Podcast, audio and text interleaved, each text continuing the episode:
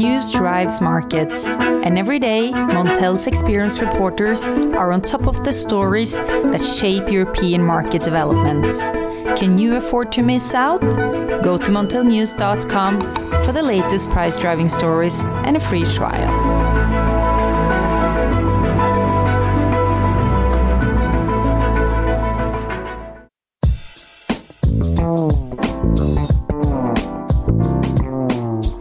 Hello listeners, and welcome to the Montel Weekly Podcast, bring you energy matters in an informal setting. We are returning after a short summer break, so for all those at work, we hope you enjoyed your holiday, and to those listeners on holiday, have a very enjoyable break. Today we're talking gas, and we're discussing current market dynamics, and joining me, Richard Sverrisson, is a regular on the pod, I'd like to say. Uh, you know, Wayne Bryan, warm welcome to you. Hey, good afternoon. Nice to be back here, actually. It's been a while. It's great to have you here, Wayne, as ever. So we're talking gas, basically, today. Now, we're, we're seeing a little bit of a rally in current prices. What's behind this, Wayne? Uh, I think, as we just discussed uh, when I came in here, I think what we've seen, we were in a nice position the last couple of months, range-bound prices, everything was very comfortable, supply was there, demand wasn't too great. And then we saw the rise uh, in Henry Hub over recent days. That's helped lift. I mean, the U S molecule is important, and it's proven now because that's helped lift futures across Europe. And also the Asian prices ticked up a bit as well. Also, we've had a bit of concern around Velke. Velke nominations dropped from the stable eleven hundred to around seven hundred, partly offset by flows on Malno have been lifted slightly. And now there's the backhaul's been set up, and there's some reverse nominations now at Velke because that's only been available since March. So that spooked the market a little bit. We've got some concerns around nuclear. We mentioned French nuclear. Temperatures are rising, water levels obviously and flows are going to be impacted, which means they might have to shut off more reactors over the coming days. German uh, gas for power burn is above the four-year average, and actually lignite usage is also below the four-year average. So we've seen what the low-price environment has done in terms of spurring some additional demand. Even though overall power demand is down, gas for power demand is up. So it, it's been a bit of a cocktail of things. And I was saying this yesterday, let's not forget, the price is still cheap. Mm. Um, if you compare it to a year ago, this is still cheap gas. And once we saw the price start to rise, we then start seeing momentum build. People don't want to get caught short, so then start buying. That fed into the into the rally we've seen over recent days. I still think around the seven euros a megawatt hour will prove to be difficult to get above technically if things remain the same.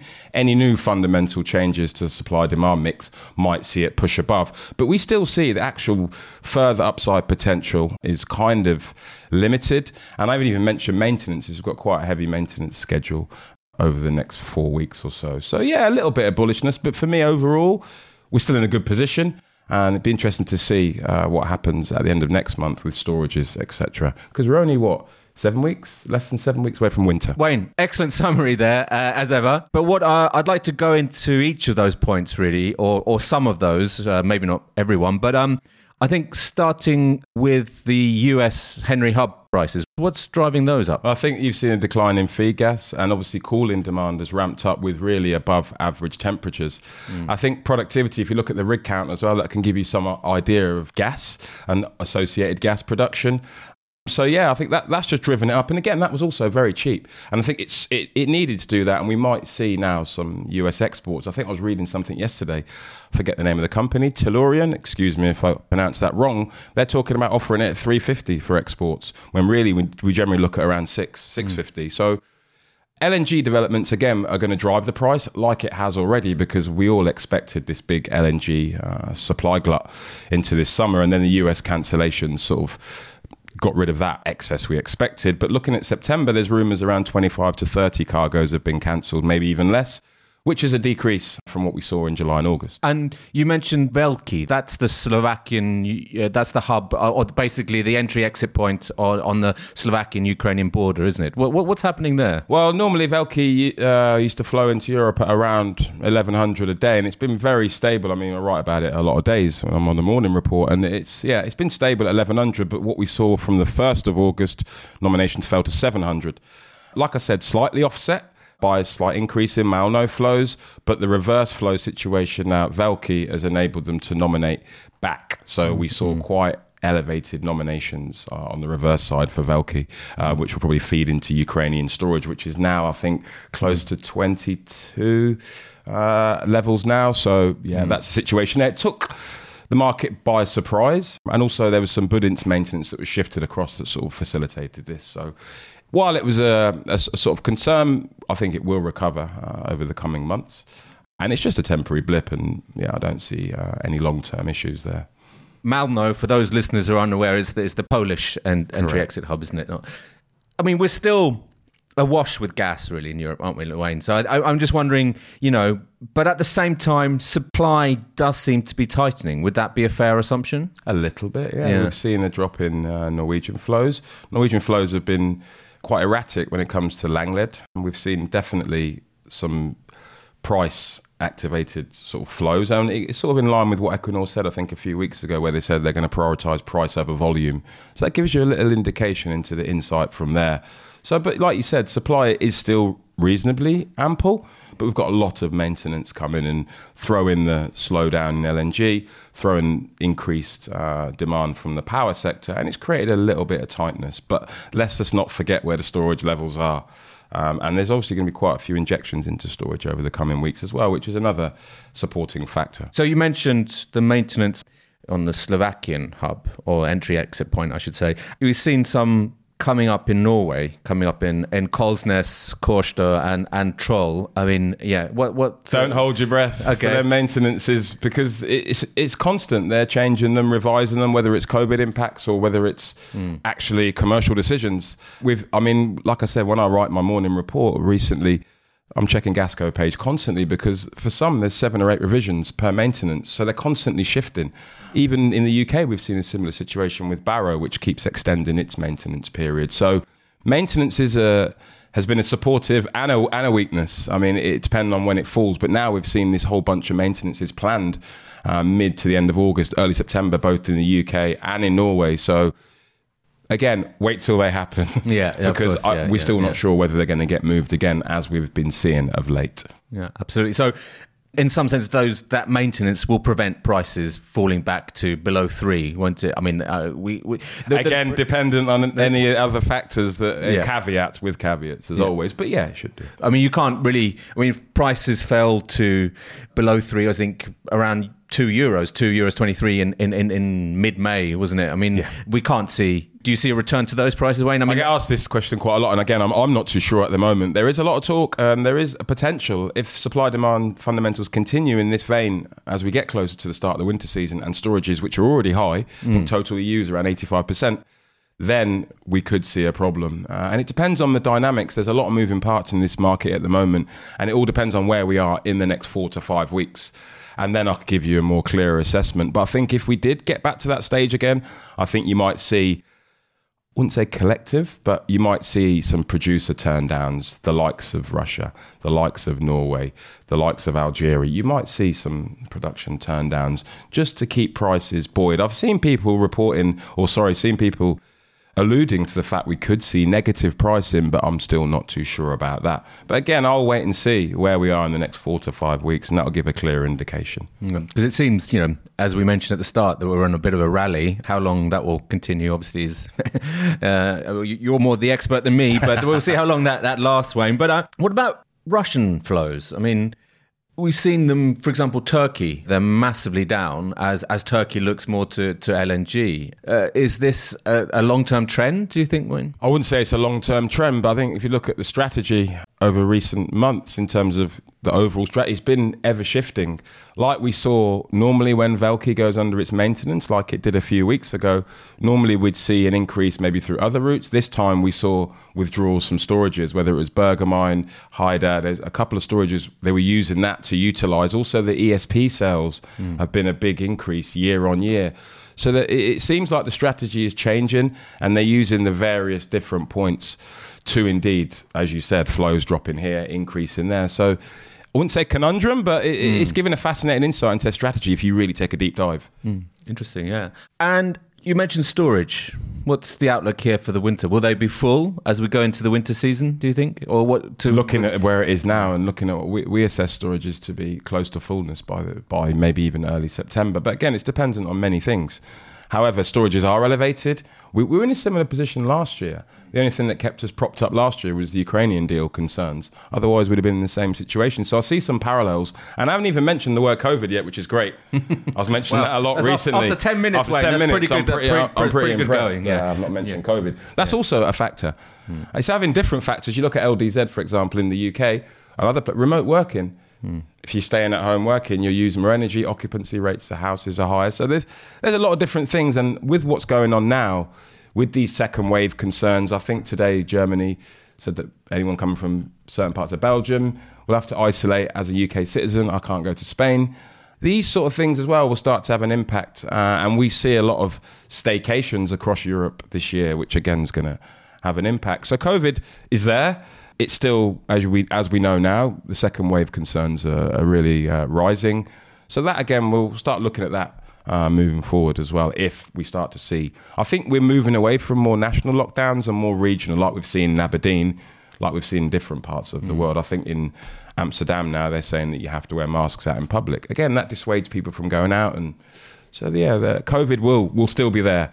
Uh, and we'll be looking at that in our seasonal outlook um, for the coming winter, for sure. Absolutely. I mean, we'll return to that, I think, because obviously that's a key factor which will impact demand, certainly in the months and maybe even uh, the year ahead. Um, but if we return to supply and on the L N G side, you mentioned the U S producers. What about the Qataris? What's going on here? What What's their strategy? I well, mean, it's interesting because the Qataris came out not too long ago saying they're not affected by COVID. They're going to continue pushing forward with their plans. However, we have noted a slight slowdown uh, over the recent weeks in terms of sendouts. But they, they can absorb more of this uh, low-cost environment than others. And you see they've already uh, secured a deal. I think they're They're actually going to be building one hundred ships, and they've secured around sixty-seven percent of global shipbuilding capacity over four years. So that gives you an idea of what they think. And exports to the U K, again, is a, can continue. What we've seen of late is Qatari cargoes of last resort, as we call them, uh, have been coming into South Hook because obviously they have an agreement. If they can't find a more profitable destination, they send it to South Hook, and South Hook receipts are a little bit higher uh, last month, and we may get a couple of cargoes this month as well. I think there's two en route, and we may see a couple of more. Like I mentioned earlier, there's a few that have left Ras Laffan without a firm destination, and we may see some of them coming into the U K. Similar with Europe, for a slight slowdown in L N G send-out, but I think we've seen a couple of new additions uh, this morning. So it's a risk on for me uh, for the downside if L N G surprises. And like I alluded to earlier, company were talking about U S exports at three fifty. So let's wait and see on that front. Absolutely. So that could cap any of the gains. It could, of the, uh, but yeah. also it could also, on the flip side, start to slow down even more. But I personally don't see that. Asia's a key uh, player in this. Asian demand is key to sort of this whole balance. Mm. If Asia can soak up some extra supply, great. If not, then how is Europe going to absorb it? Put it into storage? Mm. I mean, storages are already close to fullness. So like I said, there's so many moving parts at the moment. You can't really fully ascertain what's going to happen until we start getting a little bit closer, but we've all got ideas, and speaking to people in the market, mm. everyone's of a kind of similar opinion. There might be a few outliers out there, but most people have a similar opinion on where we are at the moment. And back to, to U S L N G, I mean, we've seen, you mentioned the cancellations that we saw in July and certainly the start of August. What's the outlook here for the coming months? You need to look at the feed gas. Uh, any recovery in feed gas should spill into some more increase in exports, sorry. Um, at the moment, if you look at the rig count, it's still really low, I think in the late one eighties. But you do have these D U C wells drilled but uncompleted. There's quite a lot of them that can still produce gas as well. So I think you need to look at the U S feed gas flows into the L N G export plants to get a better idea on, on potential exports. And the, obviously the price. If we go into demand, you mentioned Asian demand. Is that is that picking up at the moment? A little bit, but again, we're seeing there's different dynamics in that market. South Korea has been taking a bit less L N G. Looking at India, their demand isn't where it is, and they are having some real problems with uh, with COVID now, um, which is not a surprise for a country that size. It's looking at South Asia and some of the excess demand from there, like the Vietnamese, Thai, et cetera. They're looking uh, now to really switch Uh, to more gas-fired uh, production. So if they, if they that demand starts ticking up a bit, then then maybe that will help with the market.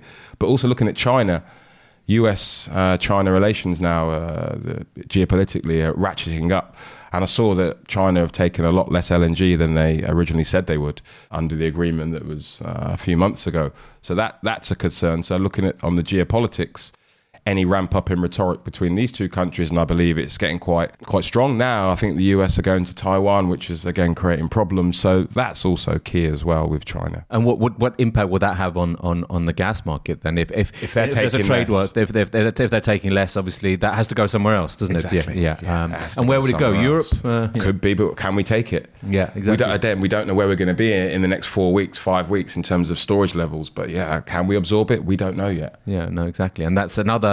You know, aspect to this short-lived rally. It may just be that peter you know, out, uh, peter, it may out peter, peter out, out exactly. Indeed. I mean, that, that's something that uh, clearly you, we need to be very keep a clear eye on what's happening on the U S uh, uh, China relations. Agreed. Not just not just for, for gas, but generally in the, the commodities picture. Correct. But, but what if we look at Europe? What's what's the outlook here? I mean, is there the power market? Is that absorbing some of the gas? You know, where's the demand for gas in Europe? Well, as I mentioned, it's, yeah. yeah, German power demand's above the four-year average that you guys did a story on the other day. Mm. So that's rising. Lignite hard coal usage is down because of these cheap, low gas prices. However, what we might see is a switch. If we start to see a recovery in gas prices, which we are now, that might then dissuade excessive switching.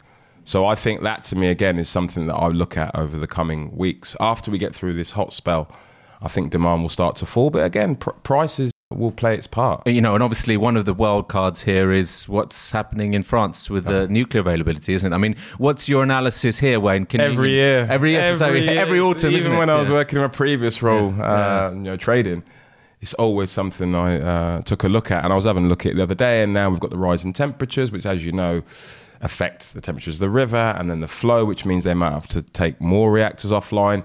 And we already look at where we are now. It's it's below the three or four year average mm. for French nuclear. The forecast looks a bit better because E D F obviously revised up their end of year output, mm. but it remains to be seen to me. I, I wouldn't hedge my bets on mm. that happening um, at the moment. So that is, is always a concern. Similar story in the U K. U K nuclear output's been very low, and obviously Belgium has its own problems as well. So nuclear again will be key. If we see French nuclear output close to what E D F proposed a few, or revised a few weeks ago, revising it higher, then perhaps it won't play a bigger part. But experience tells me that French nuclears will always cause some volatility as we move towards and once we get into the winter season. But even more so the next week or two because of this. I mean, London's going to be thirty-six, uh, similar temperatures across Europe. And we saw what happened last time with the French nukes. That happened. So mm. again, something to keep an eye on. Absolutely. Could be another uh, sort of uh, wild card. Yes. Um, but how about how about sort of wind? Is that, is that you know, will that, as as the growth in wind across Europe, will that will that reduce some of the gas? Yeah, it's a good yeah. point. I mean, right. uh, U K especially has been quite strong recently. I think yesterday we saw at one point, I think it was thirty-three percent of the mix was wind, about six, seventeen percent solar, and then some biomass. So it was taking us over fifty percent. And obviously Germany, very strong with wind. And a lot of countries now aiming towards this net zero have a lot of projects on the go. I'm not sure how COVID's going to impact these projects in terms of personnel, et cetera. But looking forward, yes, especially for me, the solar. Uh, solar's growing massively. And tomorrow, I think you're going to see a very good day for U K solar. I mean, cloud cover's high today, but tomorrow we're going to have blue skies and you know, thirty-five degree temperatures. So, yeah, again, this is a growing area and will help offset some of that power demand, oh, sorry, gas uh demand from the power sector, and it will only increase over the coming years. Mm, absolutely. So that's maybe a little bit of a of a bleak outlook there for, for the gas demand picture, isn't it? With the, the growing renewables. But I wouldn't call good, it bleak, you know, but yeah, yes. yeah, yeah, but or you know, not so rosy anyway. Or certainly pressurizing gas demand. Correct. I think that would be a way to put it. But uh, you know, maybe it's good for the planet, but not so much so so positive for the gas. Indeed. Demand. You mentioned geopolitics as well, Wayne, and I'm just wondering, you know, are you closely following what's happening with Nord Stream two? And uh, yeah. Yes, I mean, I presented for you guys in Dusseldorf yeah. last year, and I mentioned uh, Nord Stream two, and I, at the time, said I'd still think it will go ahead. I still think it will, but there's a lot of uh, pressure building from America at the moment. But I think Europe wants it, like Germany definitely wants it.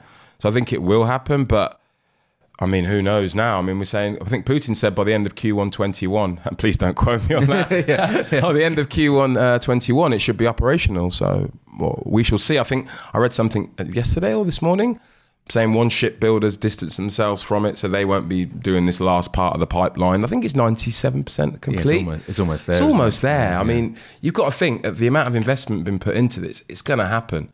Mm. But the U S are, are pretty strong, but I'm no legal expert, so I don't know the full...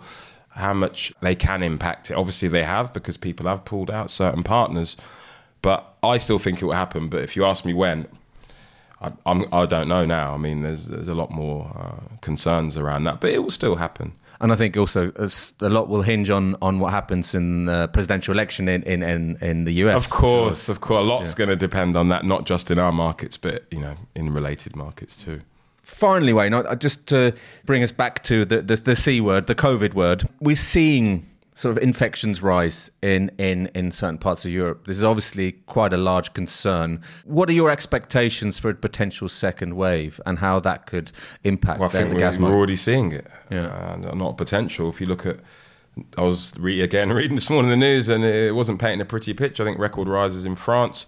Daily averages on a weekly basis, or sorry, weekly averages are now rising. And the U K was the same. Last night they were talking about the, the rise in the last couple of weeks.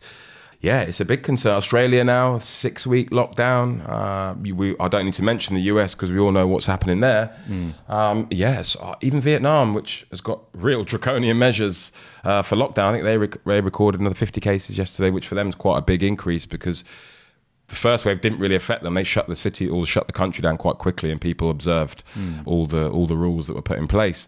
So when you see outbreaks in places like that, and then you've got the World Health Organization sending a, a team to, to South Africa, which is recording, again, record rates. For me, it's a bit... I always thought this second wave would arrive. As soon as you start seeing restrictions eased, there has to be uh, some rise. And again, I think until...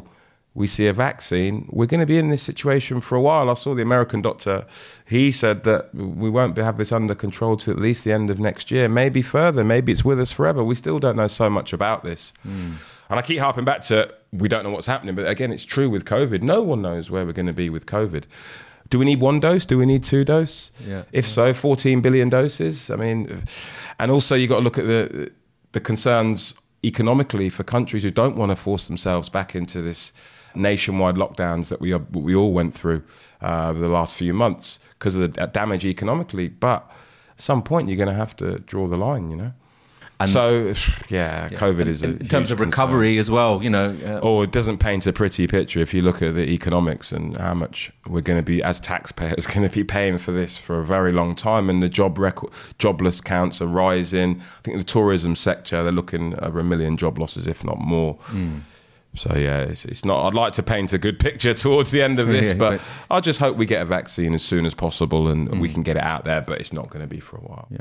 I mean, on a positive note, Wayne, it's been it's been great to have you here in our London office, uh, face-to-face, although we are social distancing, yes, uh, listeners, uh, be assured. And, uh, it's, you know, we've, we've talked certainly virtually and, you know, on the phone, yes. uh, you know, Zoom in and everything, but it's actually, it's a it's a great privilege to, to have you here, Wayne, especially Especially seeing as uh, you've taken uh, this is this is actually the start of your annual leave, well, your summer is, holiday. Yeah, so it's the first, you got me at a good time. It's the yeah. first day of my leave. I think after today, I think I'll be switching off in terms of uh, markets for at least a couple of weeks, bar the odd weekly check, of course, to keep abreast of what's happening. So yeah, you caught me on a good day. So yeah, looking forward to having a bit of a relaxing break actually. And I'm intrigued to see where we are when I when I come back. Exactly. Yeah, we'll we'll, we'll follow up when you come back for Definitely. sure, Wayne. But thanks so much for coming in. You know, it's been a very interesting interesting discussion. And it's always good to, to hear your views on what's happening in the market. You're welcome. And uh, yeah, look forward to the next time. So listeners, that's all for this week. We're back again next week. In the meantime, catch up with all the latest news on Montel Online. Follow us on LinkedIn, Twitter, and subscribe to the Montel Weekly Podcast on Apple Podcasts, Spotify, or wherever you get your podcasts. Thank you and goodbye.